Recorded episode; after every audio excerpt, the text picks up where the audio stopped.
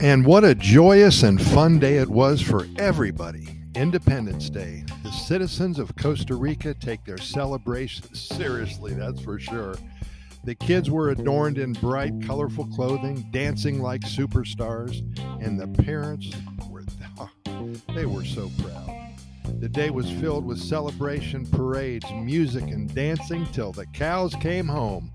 Literally, we spent some of the day in a small town just north of Heredia, and the parade had about a hundred dancing children, followed by about 30 cows. Now, the cows weren't dancing, but when the cows passed, the parade was over. And then we moved to a local restaurant for some dinner. The owner had a mariachi band dressed in red, white, and blue. So many happy people.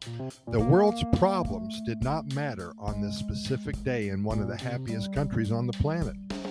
For most of you who did not know that Costa Rica has such a huge celebration, here's a brief history of how their independence came about. On this day, September 15, 1821, the country declared autonomy from Spain as it adopted the Act of Independence of Central America, along with its neighbors El Salvador, Guatemala, Honduras, and Nicaragua. Costa Rica joined the other four countries to form the Federal Republic of Central America two years later.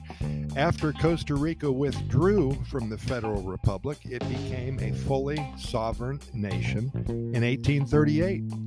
Costa Ricans honor the day with parades, folklore shows, and fireworks. On the morning of Independence Day, school bands match, march in a parade, excuse me, while children dressed in traditional costumes dance to the beat of the drums. Families also celebrate by eating food like casados, an overflowing plate of rice, beans, salad, and tortillas. There's so much happiness here on any given day of the year, but it is multiplied many times over in celebration of their independence. This is one of the many reasons why so many expats are moving to Costa Rica. There is a feeling of true joy when watching the citizens of this amazing country move about their lives. You can see the pride in their eyes and feel the positive vibes on the streets.